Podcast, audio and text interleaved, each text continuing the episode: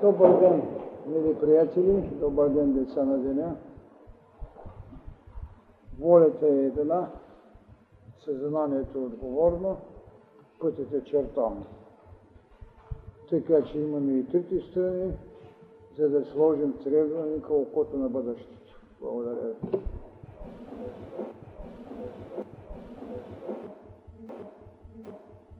Това, което искам тази вечер, да споделя с вас. Това е наистина темата синовността в мъдростта. Разбира се, че тези, които са били постоянно, знаят, че под синовност изразихме безсъмненото присъствие на логоса, т.е. на това, което в нашето вероисповедание се нарича Син Божий, т.е. втората ипостас, която в догмата за Троица единосъщна е неразделност в същността си. И понеже във всички писания, наречени свещени, онези, които са изявявали образа на отца си, или на всемирният, или на абсолютът, са били наричани синове. Но при нас и в Старозаветието и другади е казано, че какво? Всички са синове Божии. Това ни наложи да потърсиме един по-друг анализ – Кое е онова, което определя? Всеки син Божий, когато може да градира в иерархията, както на познанието, така и в идеята на служението, като синовност, т.е.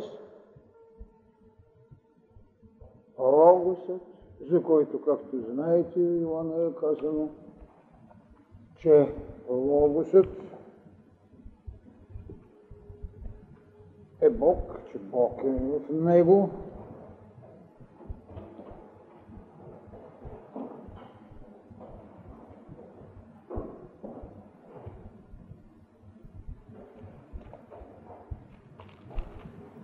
В начало бе Словото. Това е преводът, който му дава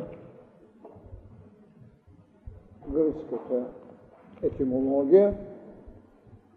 Безспорно, че това понятие като логос в превод слово съществува в древногръцката култура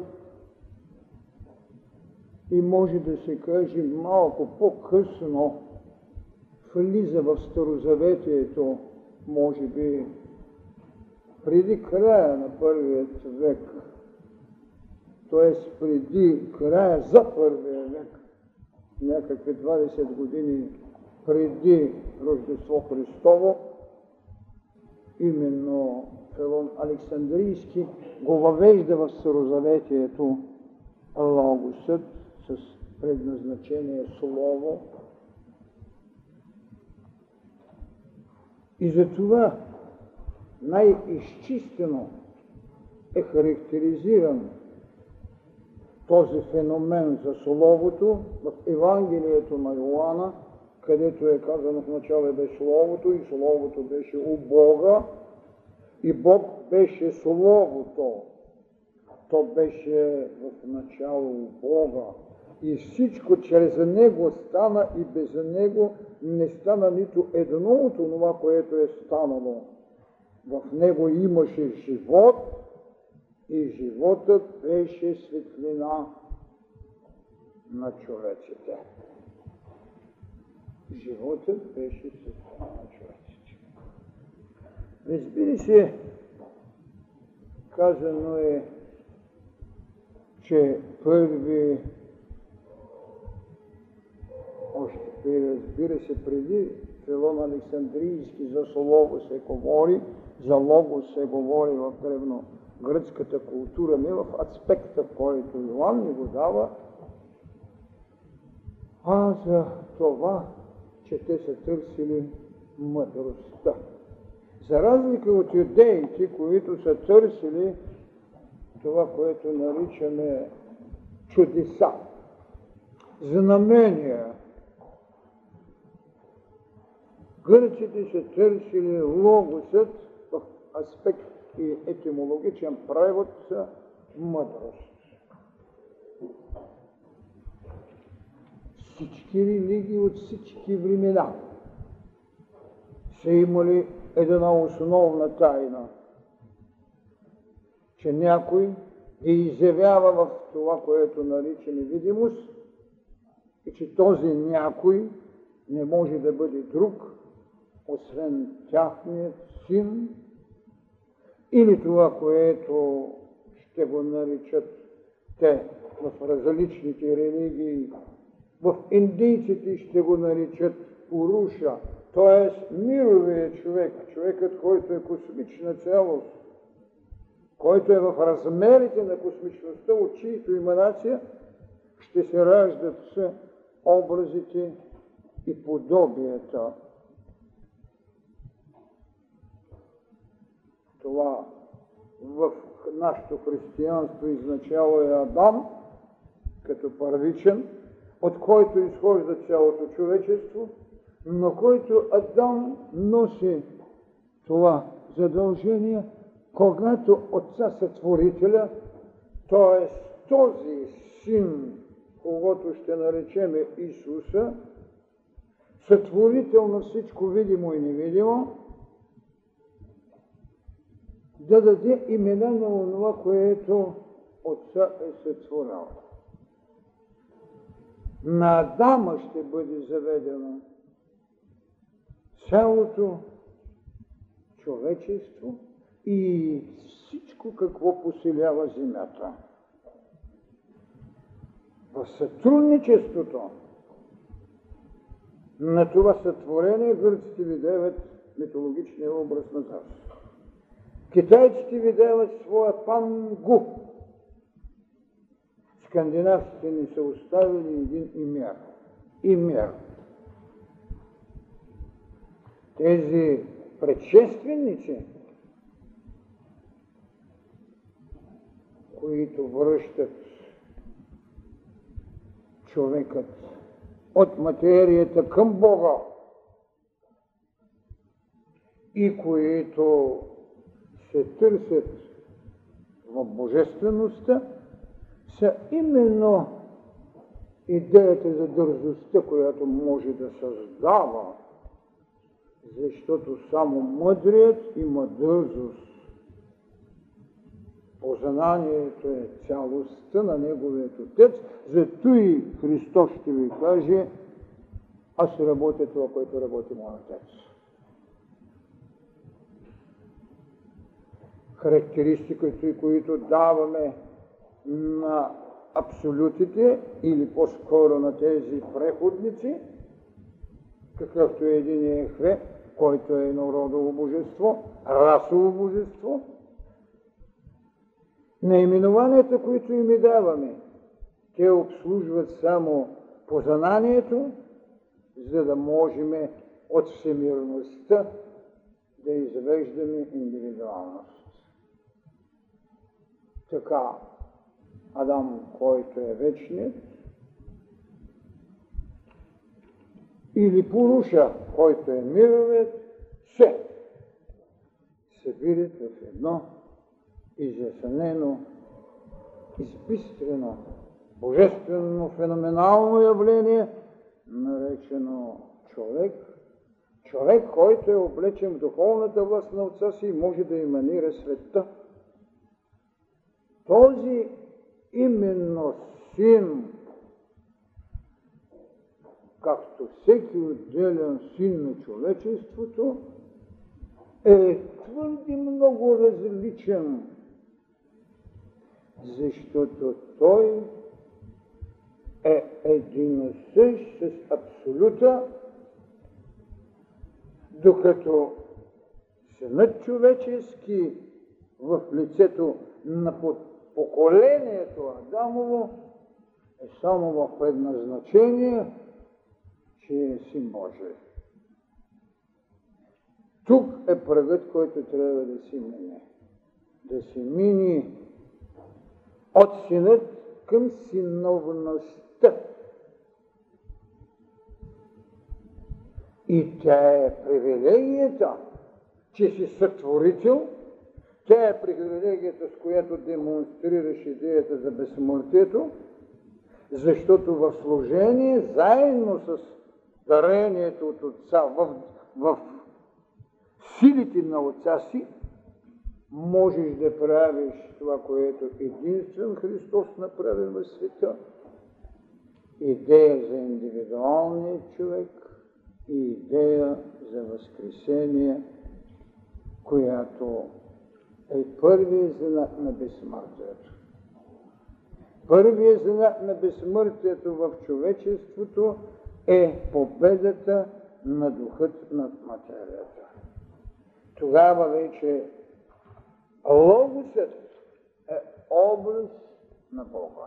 Тогава всички отци в древността и различните учители ще ви кажат, че това е втория Бог. Тъй като този, който е възлюблен син, над когото е моето благоволение, е именно пригодността да се понесе синовност, а не еволюция на Син Божий. Синът Божий е еволюция. Синовността е в служение. Синовете човечески Божии еволират. Синът е в служение и той е свободен както от еволюцията, така от кармата, така от прераждането.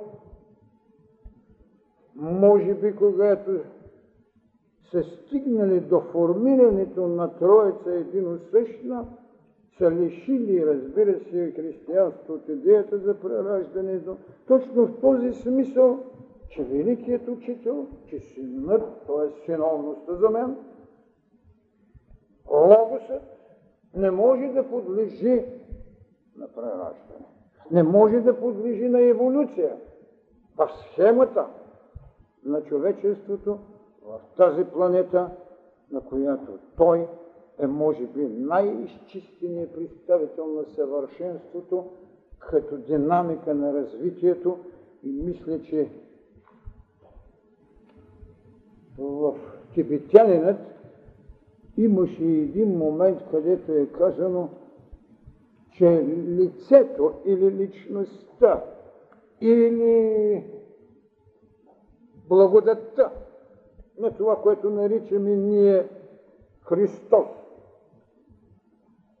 като личност още в Атлантида, е една от най-ускорените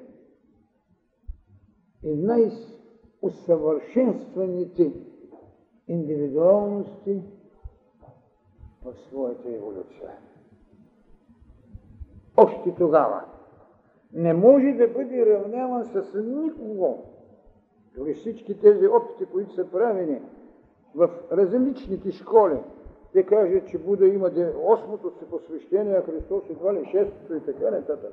Личността Христос въпреки че Христос е благодат, нали? но тя е била личност, която се индивидуализирала.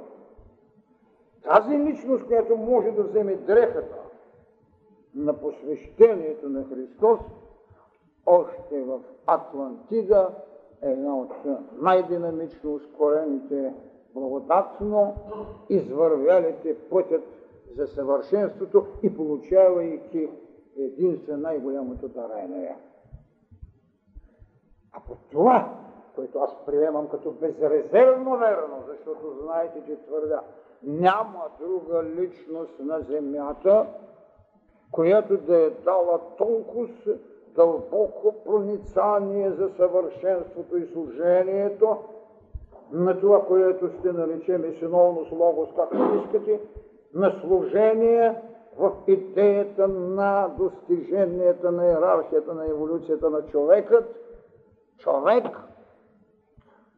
Единствено го намерихме там някой уж враг на него да каже екце хомо, да каже ето човека. Това е еманацията, която той е излучил да го внуши в устата на един пилат, а ето виждате в дълнината някъде преди половин милион години тази индивидуалност, а след това тази формация на личност да е динамизирала своето душевно търсене до такава степен, още тогава получава благодатта. И тогава няма защо да се чудим, че той първи постави на света идеята за личността като свобода. Ама още нещо повече от това. Той наруши цялото законодателство до него, да ви каже, че той, представете си какво е изживявал, когато е търсил тези пътища, че той и отца, мировият, абсолютният, бащата, няма значение, онзи, когато за съзнанието на човечеството е отец. Той и отца са едно. Това е нещо, което е недостижимо като мислене. То може да се живее само като същност и тук е може би дълбината на догматиците, които трябва да бъдат освободени вече, защото мъдростта има знание да стражи, що е единство с отца, но тогава те не са могли да го кажат. Догматиците в мъдростта ще бъдат свободни, но величието им се състои в това, че му дяха да кажат едино същие. Само този берег да беше останал от синовността. Е най-великото достижение, което на човечеството се даде като идея, вие сте Боголев развитие. Страшно прозрение, да сте единство с това, на което не смееха името да кажат. Тогава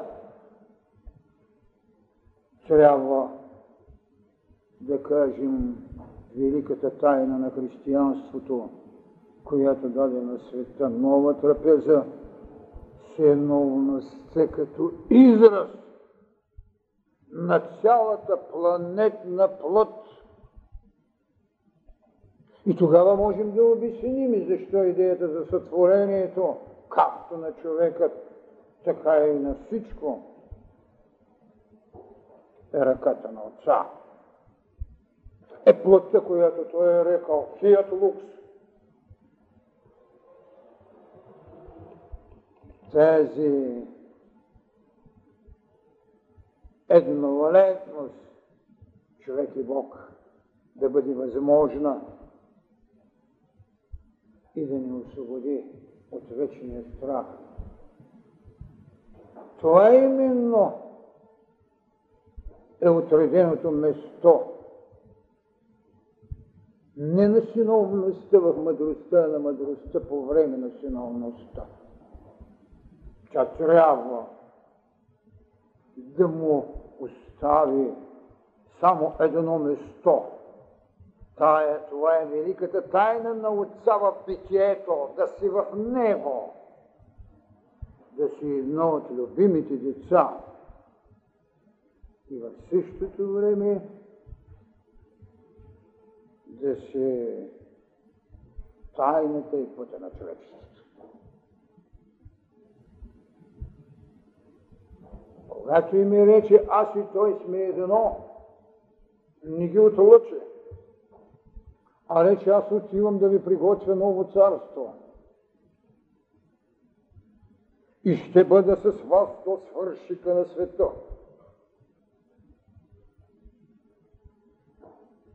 Така. Волята на синовността бе изразена в живот. А животът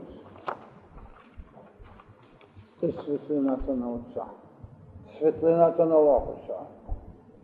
Той беше светлина, светлината беше живот, светлина. Ето вижте как всичко е събрано в едно.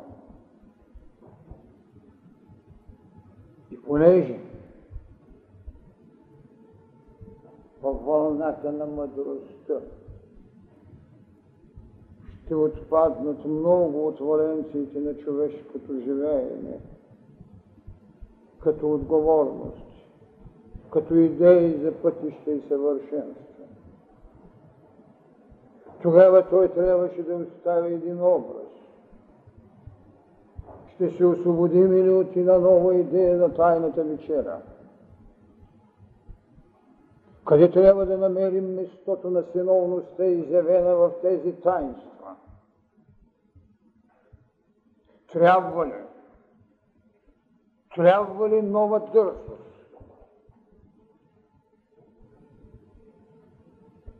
Трябва ли някой да остане вън от обитованието, както един Моисей остана вън от обитованата земя? Трябва ли един Буда да остане само в рамките на двубедийно желание? Или унази велика магия, която ни остави един Хермес с жезъла на възкресението и на жизнеността?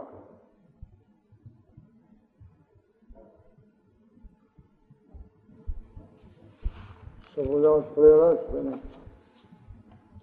свобода от еволюция. Ще можем ли да направим и тази тайна достатъчна идея, че човекът е един Бог в развитие? Защото това ще бъде първият камък, на който трябва да градим един храм. Камък, който наистина, както е казано за Христовото учение, беше отхвърлен от зидалите, но влезе в основата те не можеха да ни отхвърлят камъкът за общността, че личността е повече от всичко. Кога? Когато им рече, че те са свободни от своята родова кръв, когато им рече, че те са свободни от своя расов дух, а сега какво трябва да ми кажем, че човекът е един Бог в развитие, като подхваса на едно питие, че една нова духовна вълна, вълната на мъдростта, ще ги градира и за нова молитва, и за ново поведение. Страхът за оцеляването трябва да бъде изгонен. Защото цялото моление на религиите е построено на това. Страх за спасение.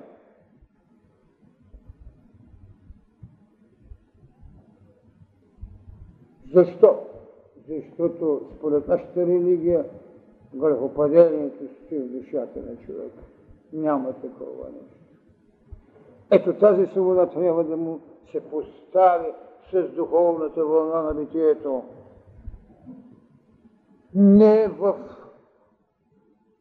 страхът за оцеляването, а в идеята за служението, което има само една отговорност. Приноса на жертвата, която трябва да бъде осмислена от телесата в духът. Ето местото на нашето пътуване в духовната вълна на мъдростта.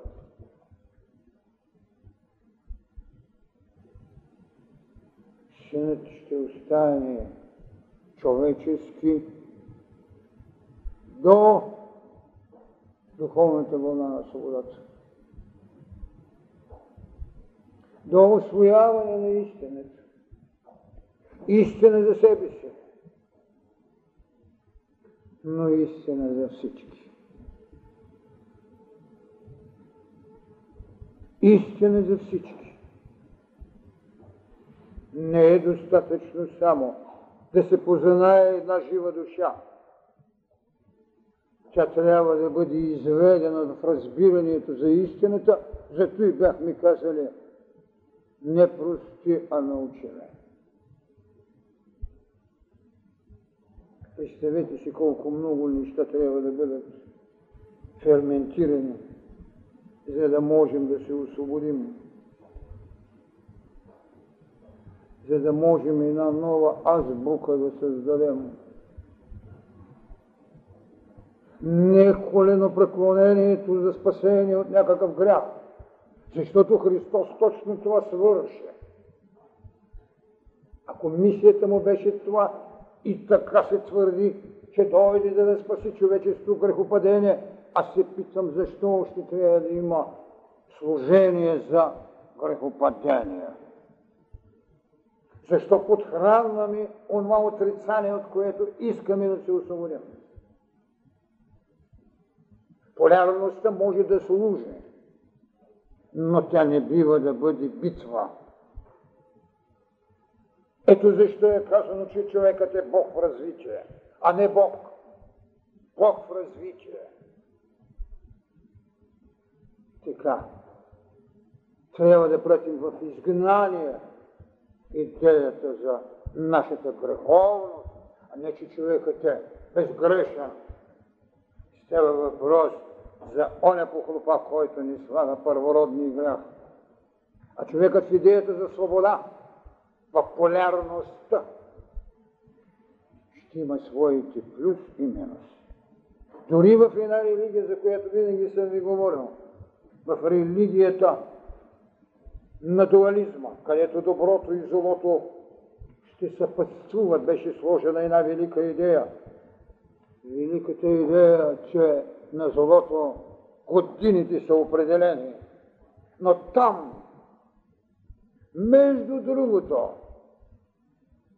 има сложен. Някой, който сътрудничи,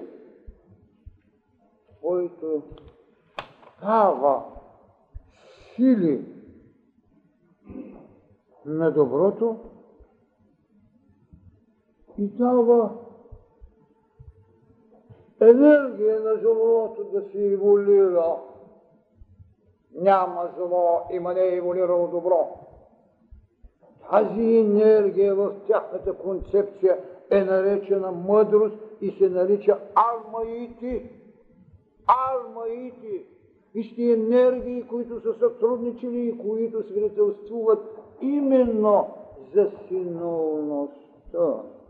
Армаити, което след това става богиня на мъдростта. Богиня на мъдростта.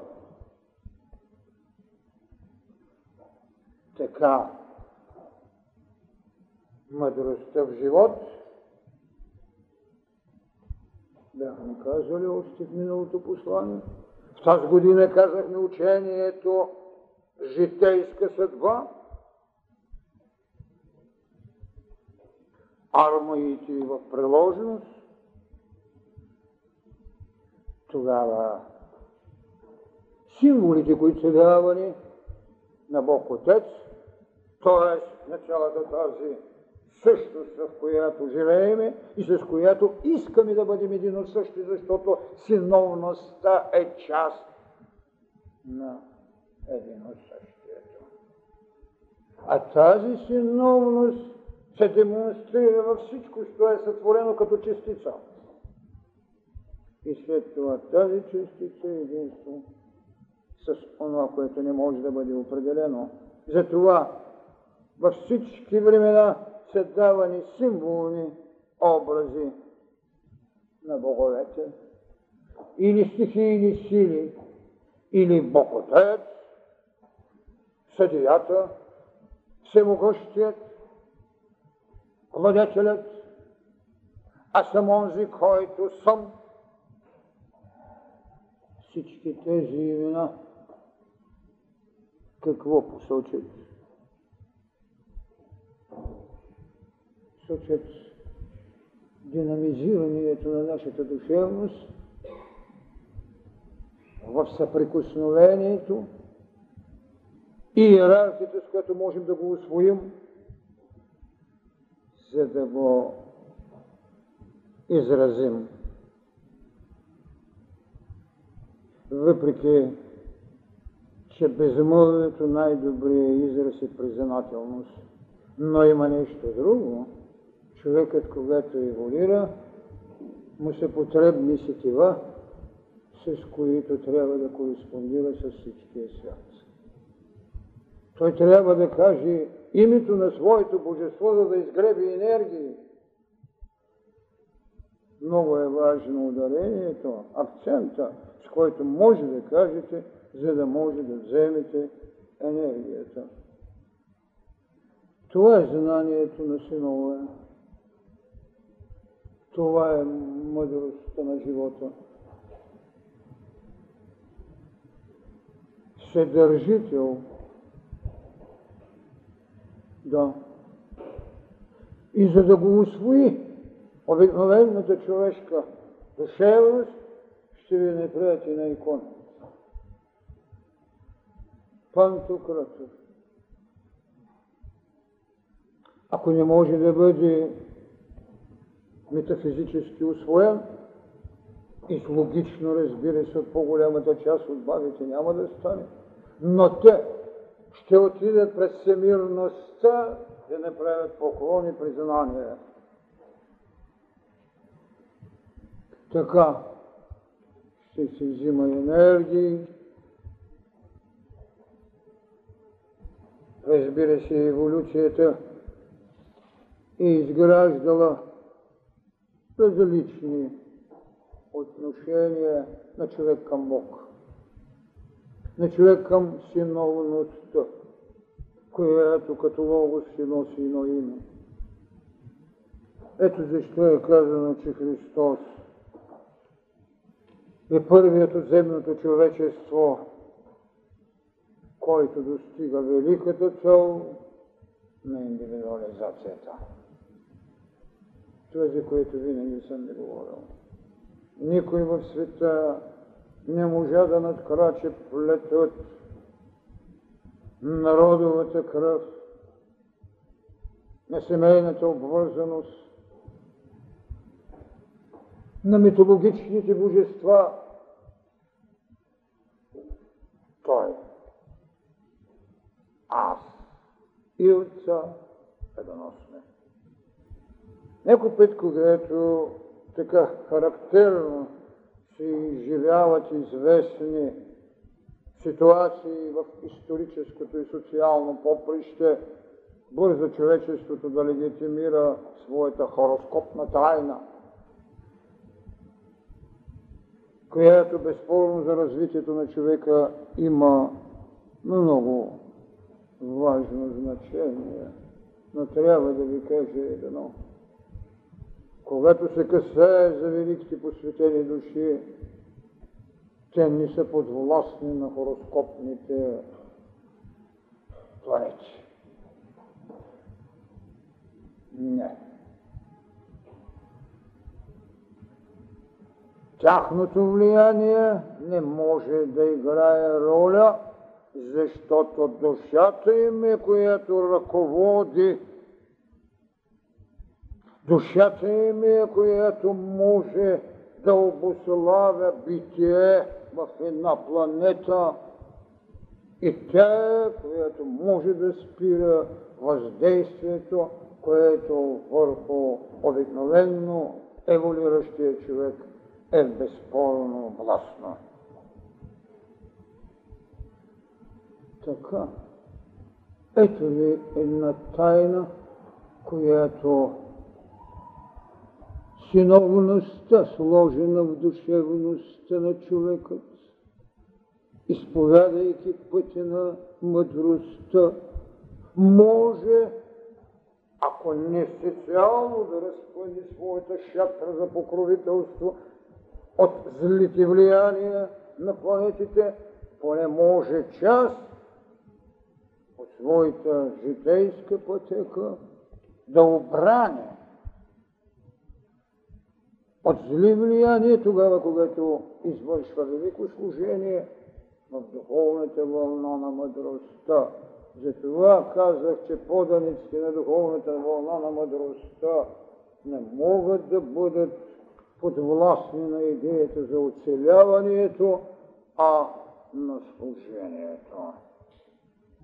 А това е, макар и само една малка тайна, с която те могат да получат правото да се бранят от злите влияния. Така, тогава няма защо да се очудваме, че тази синовност, когато трябваше да бъде разпната, една природа в своята тревожност, откликна и казаха, че слънцето се затъмни, а в сигурност, в завесата на храма, където юдейството изповедаше своя Саваот, завесата се скъсва. Две неща се свърши с синовността. Небето в своята тъжност и идеята да се отвори алтарът на молението на синовете, както той го направи, защото света е светих на еврейския храм, не можеше никой да влиза и само един път в годината великият жрец, великият свещенослужител. Виждате какво става. Така се отварят местата, където човекът в изповеданието и будността на своето съзнание в сътрудничество с световете ще трябва да се освободи от мъртвото в него, което хилядилетие, 100 хиляди повече, 200 хиляди години е работено и е дълбоко подчертано неговото поведение към мъжествата. Тогава ще видите защо в мъдростта, синовността можеше да каже, че религиите много бавно стареят, но много дълго стоят стария. Първият белег, с който се фронтува, а не се живее с страх. Фронтува се заради свобода от това, което още в първата книга казах, че традицията е убийца. Това не значи отричане на традициите, вие ме разбирате отлично. Не е отричане, а е свобода. Когато една духовна вълна се е свършила своето, когато е могла да ви прати само богове, които са вършили човешки неща, каквито са всички митологии. Тя и като традиция, и като идея е без значение. Свидетели сме на какви ли ни искате тревожни изживявания, които преди 5000 години се повтарят. Въпреки, че там имаше роден един наистина логос, какъвто беше Кришна, и даде велика идея за спасение, без да им слага виригата на грехопадението. Един велик радетел за единство чрез любов. Почти всички се търсили обединението. Трябва да се разбере, че Христос не може да бъде мъртъв, но институции, които го умъртвяват, ще трябва да отстъпят. Не може да се говори за второ възкрешение, или прииждане, когато не са го освоили като идея за свобода. И вие знаете тезата ми, как волята на всемирността се прилага, как той каза, каквото посеете, това ще пожените, как след това обикновеният човек, вместо да го върнат в себе си, го пратика при оракула, как онзи, който можеше да стане Христос, трябваше да бъде извикан от инквизицията, да даде обяснение защо е толкова щедър в идеята за свободата. И защо е син Божий. И как след това това човечество в образа на един атлас носеше планетата, а Христос им е показа своята ръка. Това трябва да бъде ключ, с който да освободим себе си от оракули и от инквизитори. Защото на един от най-големите инквизитори това е нашата мисъл, привикнала в угодност на елементарно всекидневие. Трябва да я освободим. За да можем тогава вече да видим оная обитаваща форма на всемирният всичко. Обитаваща форма, който има всичко в себе си, който е не само енергия. Някои от учените сега казват какво? Ами учените откриха и казват всичко е енергия, религиите казват всичко е Бог. Следователно, готово, Бог е енергия, енергията е Бог. Такава формулировка във същността се е грешна. Защото по принцип енергията извеждате от нещо, което е сътворил Бог.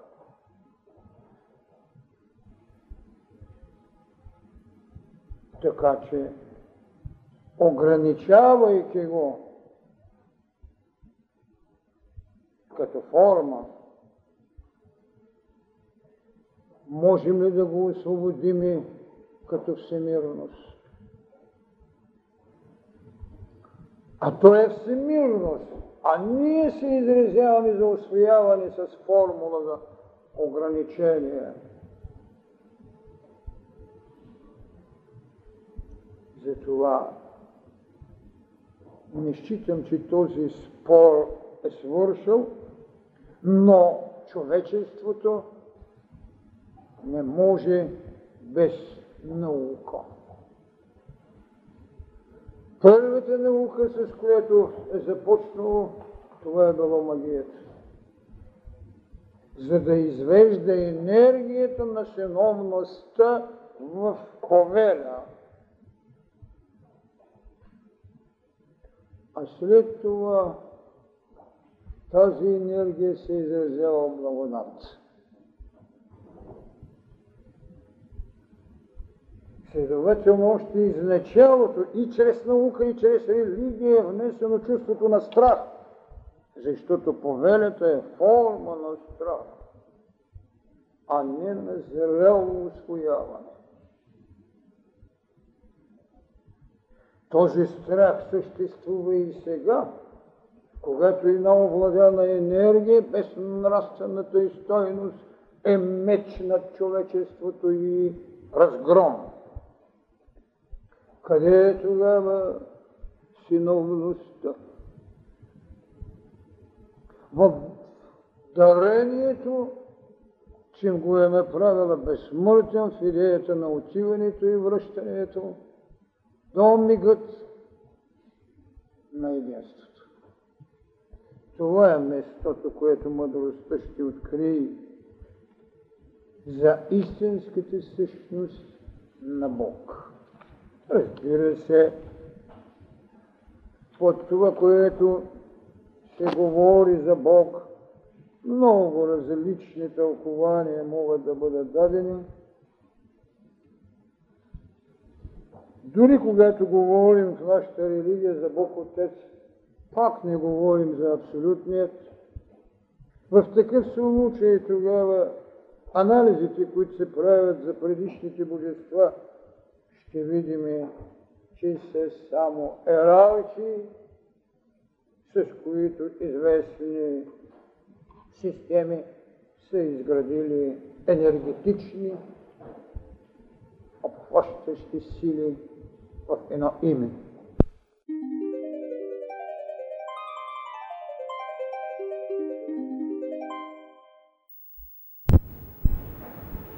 Затова в стихийните, в митологичните доктрини вие ще намерите имена на стихии. Разбира се, в различните религии ние ще намерим и религиозно безбожие. В увода на индийската философия на Четирджи и на Татти, където са дадени образци на атеизъм, на религиите, вие ще видите, че една такава религия казва смело няма Бог, че светът е възникнал от това, което като Секеденевие вие знаете от материалистичната философия, от съединението на материалните елементи.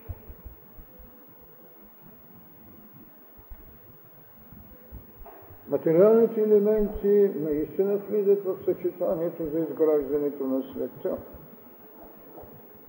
но сами по себе си, без наличието на енергиите, те не биха направили нито едно съединение. Ние сме изправени пред свобода от привързаност.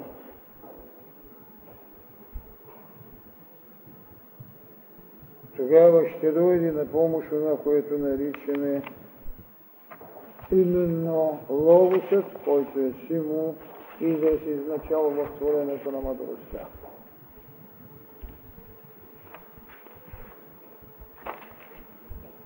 Защото когато приделяме на една планета енергии с характеристика на действие, на силите, какво значи?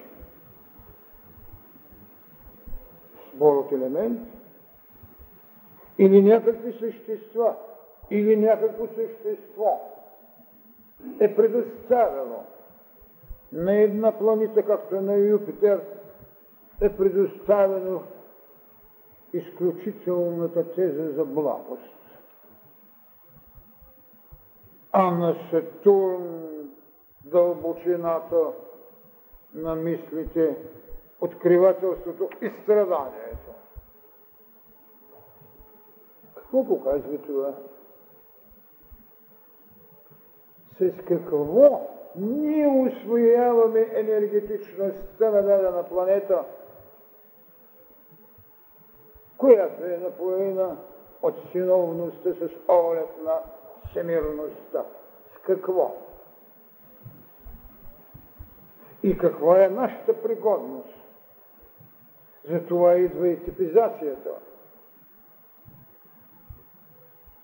Един Юпитеров тип ще схване Сатурновите ногти на дракон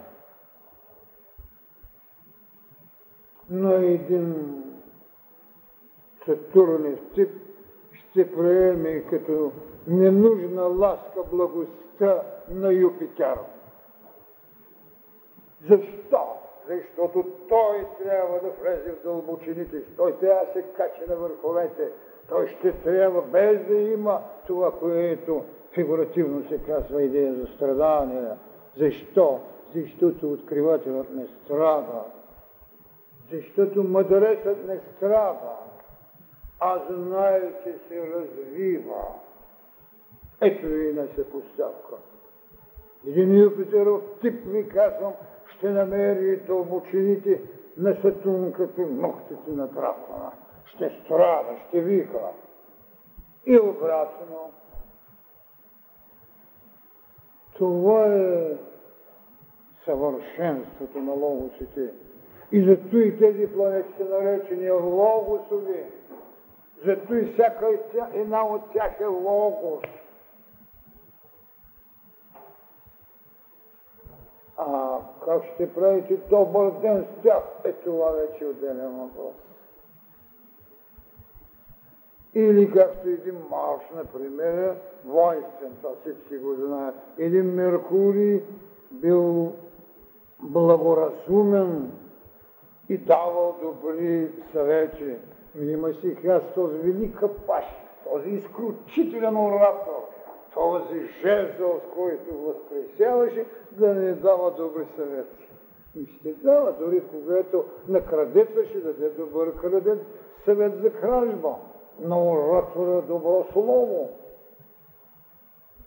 Защо? Защото той е много ганен. Той е толкова богат. Ето, това са неща.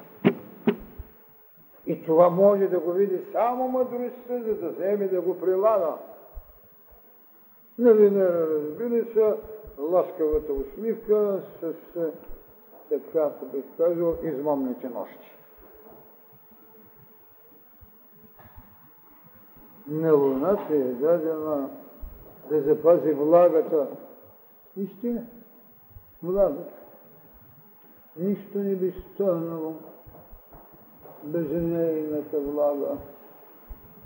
Без нейната влага. Затова тя е скитница. Затова може да се потърси това, което земята не можа да намери там. Ние нямаме тайната за происхода на житното зърно. Нека и потърсят там бъднените, надявам се, ще се качат още, ще го намерят някъде. Защото лунният период, като наш предшественик, е съхранил твърде много неща.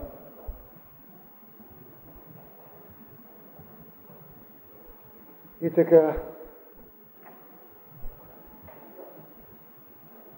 трябва да се освобождаваме от идеята за кръвта. Тя беше азовия представител на плътното човечество изначални земен цвят. Кръвта. Тя е азовия белег. Тя е част от израза живот. Ще може ли да се победи? Ерархирани са групи. Ще почнат ли да се набогатяват?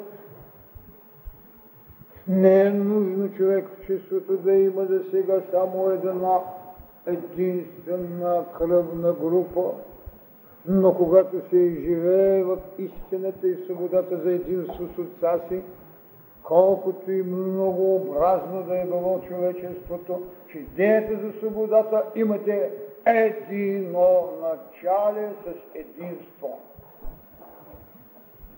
Това ще почне да работи мъдростта в изграждането на човешкото познание. И то не е лека работа. Не случайно казахме миналия път за епигенезата, в която няма сложено всичко, каквото човека ще развива. Колкото и властна да е хромозомната теория, колкото и властна да е рибинокоиновата киселина, като точка на наследственост. Бремето на наследствеността с идеята за мъдростта ще бъде свалена. Защо? Защото Христос ви даде идеята за човека личност, индивидуалност и свобода, че онзи, който слуша Словото на Отца ми, той е мой нито майка ми, нито баща ми, нито братята ми, а онзи, който слуша Слово. Словото в състояние ли е да преобрази биологията? Говоря за това Слово, наречено синовност, логос, една енергия. Затова аз не съм се страхувал никога, че човечето може да погине от някакви радиации, защото и други път съм ви казал, ако днес извадим един пещерен човека и там на главната, след 3 минути погребение. Да, но ето живи сме. Защо? Защото Логосът ни дава енергии и не изгражда чрез Словото си за един с Може ли да закини? Не. Може ли да се възвърне? Човекът е, който се търси в Бога и Бог е, който се осъзнава в човека. Това са нещата, с които сме тръгнали. Така, за великото Слово, за това, което създаваме, а много личието, което има, то винаги ще бъде идея по отношение на творението.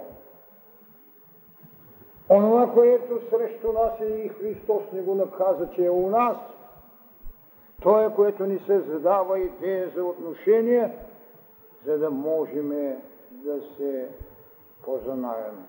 Той първи каза, обичай врагът си. Защо? Защото нямаш враг в лицето на другия си ти, само че още не се осъзнал.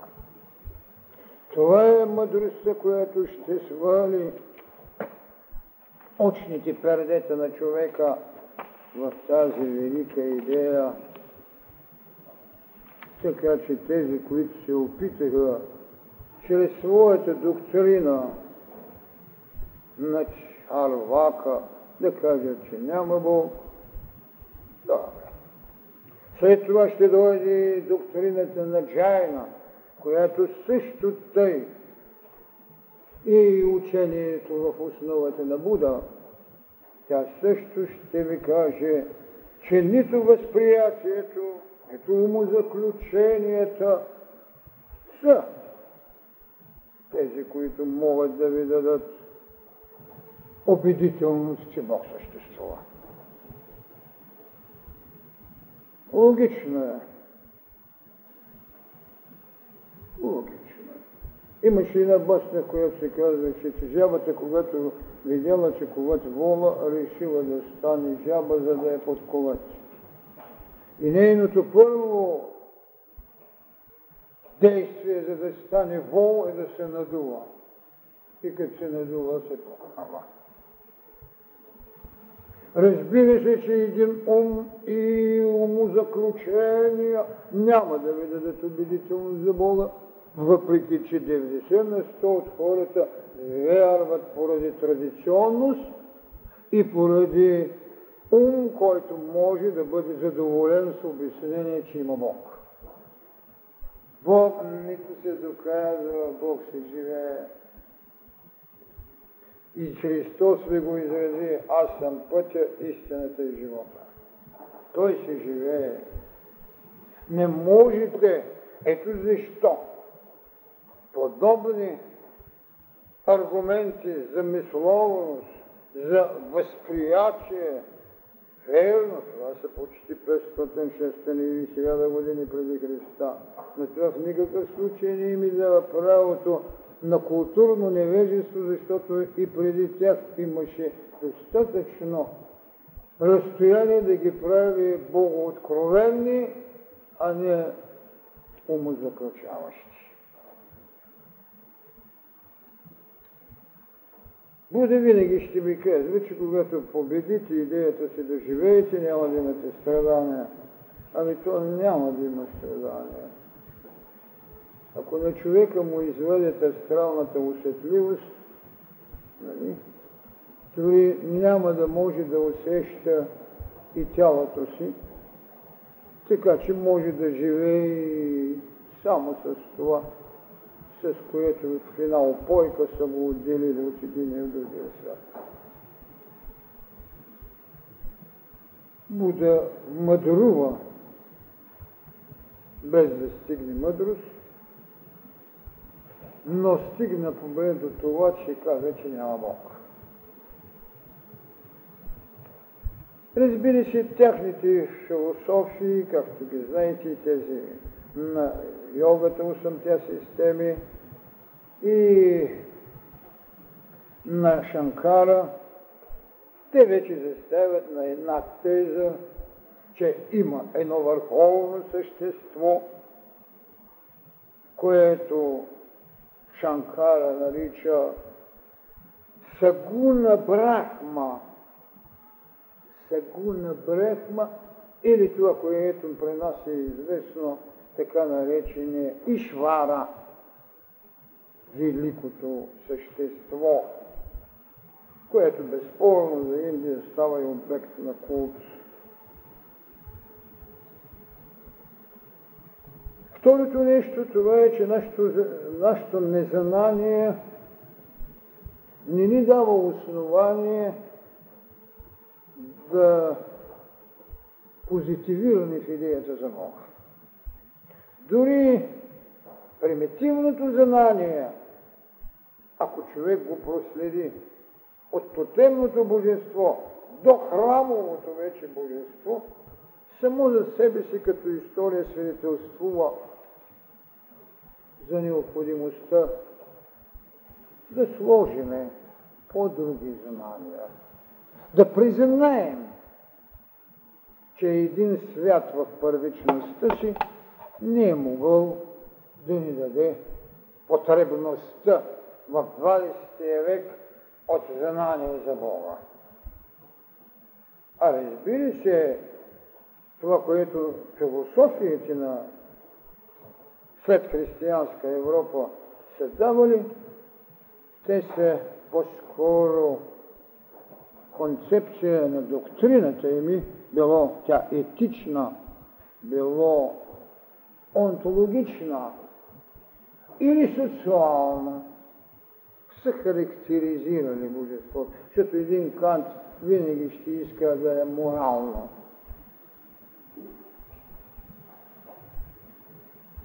Така, за учението на Рамануджа, Бог е абсолютна реалност, която има две неразделни части, материя и крайна душа. Брахма е единствената реалност. Ето, знаете, че в книгата сме писали, има и на реалност, по-реално от реалността, това е реалността на духа. Така. Трябва да се схване това, което доктрината на очите казва и това, което доктрината на сърцето казва. Но това е за елементарният ултар на човека. Вътрешният ултар на човека не се изгражда от това, което му казват очите, дори не и само това, което му казва сърцето. Въпреки, че когато се говори за някои религии, специално да кажем и за старата формула на някое египетско божество на сътворението, той ще ви каже, че светът е създаден от езика и сърцето. Като символ твърде богато. Твърде богато. Сега, местото на синовността или на логосът в учението на мъдростта ще е признанието на неговата присъственост, която може да бъде викана в живот с съответната идея, която ние трябва в служение да изпълняме. Затова беше казано, че мъдростта е научиме, а не прости само. Научиме. И че с това ние ще почнем да измерваме духовната зрелост на човечеството в идеята за едно ново дарение. Дарението, че развиващият се човек в божественост може да понесе едно велико приселение към своя отец. Без чувство на страх, за свобода от смърт, която винаги е била. Защото живота ще се остане непреривен и той е единственият, който е непобеден.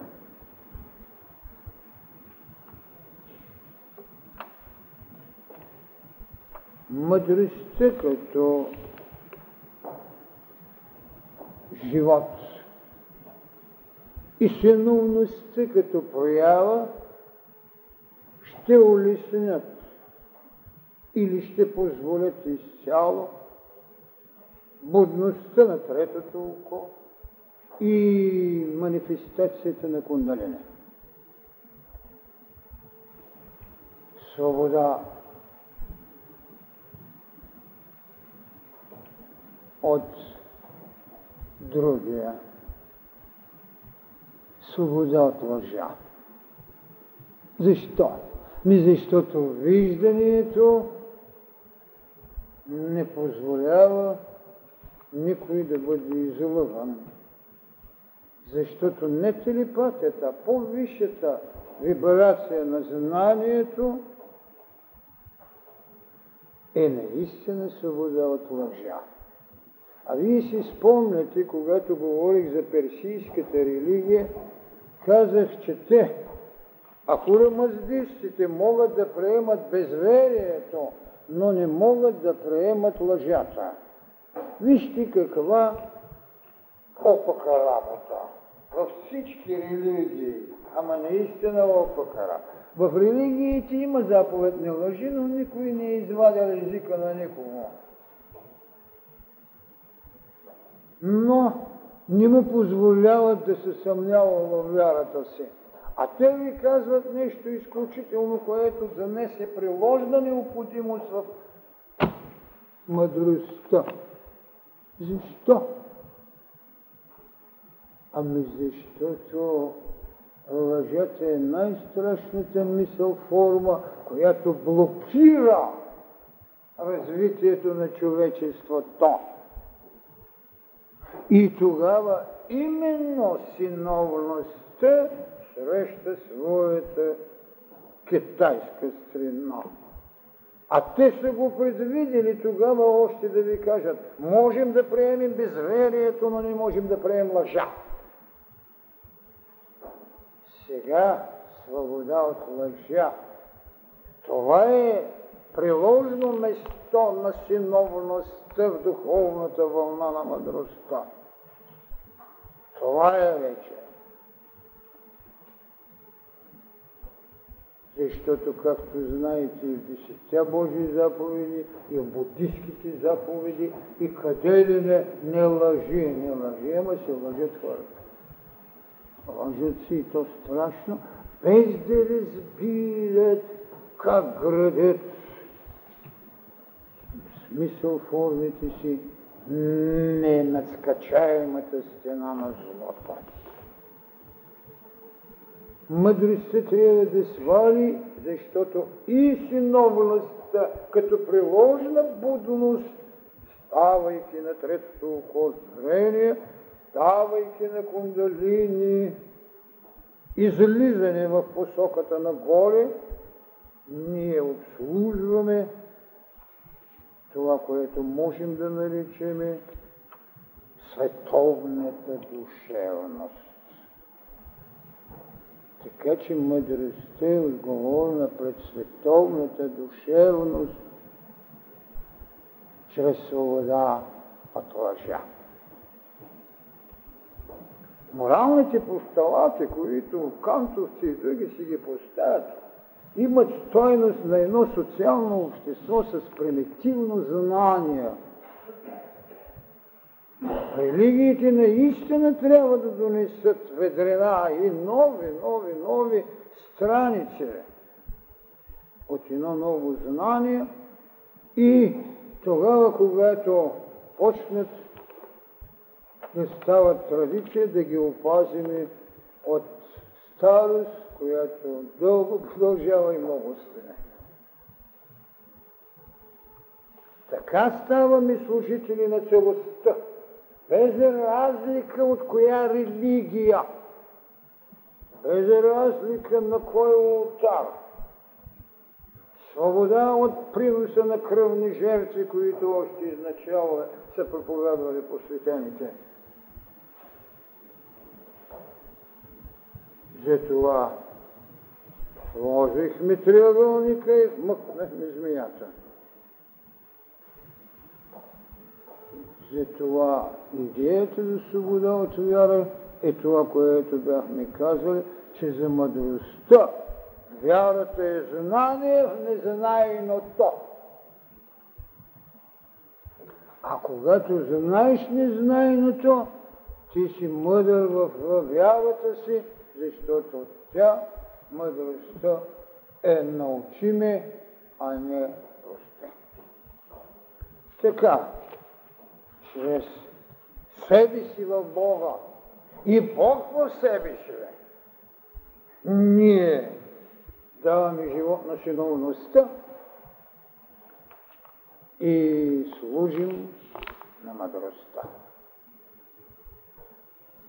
Така, битието на мъдростта никога няма да употреби зловещата дума анатема. Никога. Тя е от това, което е казано. Не лъжи, а те лъжат. Анатемата е една от най-злите слови, словиса, по-зли от скорпионите в Африка. Анатемата. Тя е обслужвала древните умове и жадните за власт. Никога не се разбирали Христос тези, които са правили анатеме. Няма да има по-скръбен ден на Христос от това да се види анатемоса, би предпочел отново да го разпнат, защото му е сигурно възкресението, а мръсотията от анатемата продължава с столетия. А там в гробницата на Йосиф Ариматейски спи поне само три дни.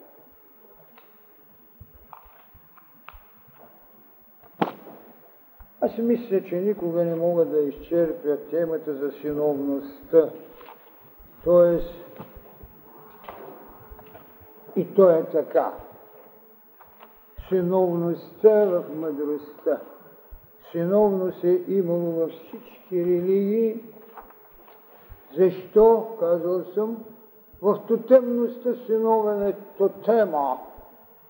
Защото който го яде, става равен на боговете но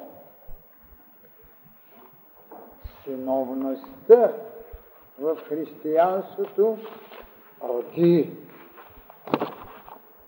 доктрината на единството в най-върховната иерархия, на която можеше да се позволи на човек. Не да станеш тотем,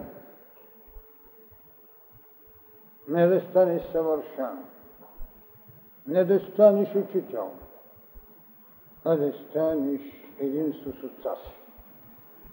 И ако това не е дързост, не знам какво. Е, разбира се, това беше богохулство, за което той беше разпът. Богохулството, което може да възкръсви е позволено на всеки. Стига да измери своята синовност, може ли да възкръсва.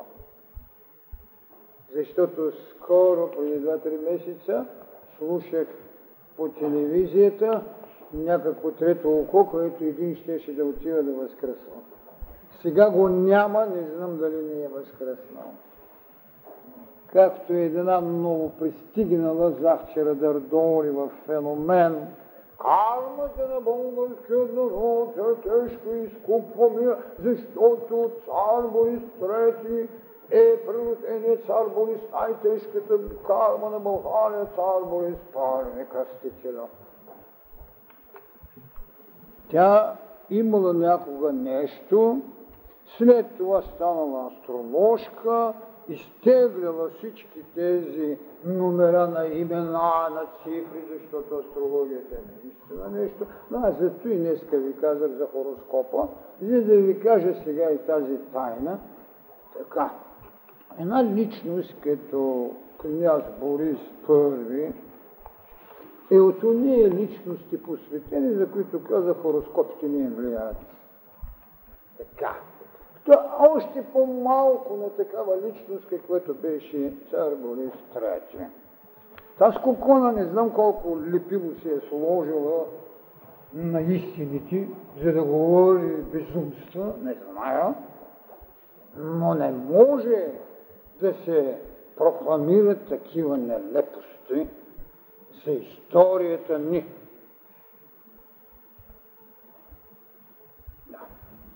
Някоя Михайло иска да не знам.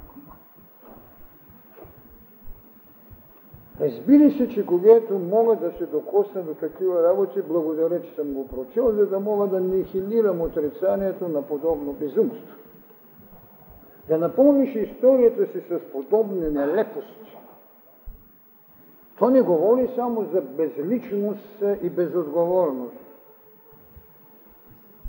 То говори за един щеславен човек, който, ако разбираш и малко от тези неща, не знае каква верига си слага. Какво разбирате от съдбата на един Борис първи покръстител? Изби, казват, 52 рода и сина си ослепи. Да, така е. Но какво направи друг? Какво направи? С какво изкупи? С каква национална принадлежност? Останахме в битие. Знае ли националният ни дух какво е предопределен и с какво е предназначен? Можехме ли да оцелеем тогава, когато ни заобиколи цяла Европа? И ние минавахме за варвари, Знае ли стратегията след това един Симеон? Неговата пак Симеоника борба срещу вечната империя, която ни нарича варвари. Нищо. Така ми се работи. И така ми се говори. Благодаря.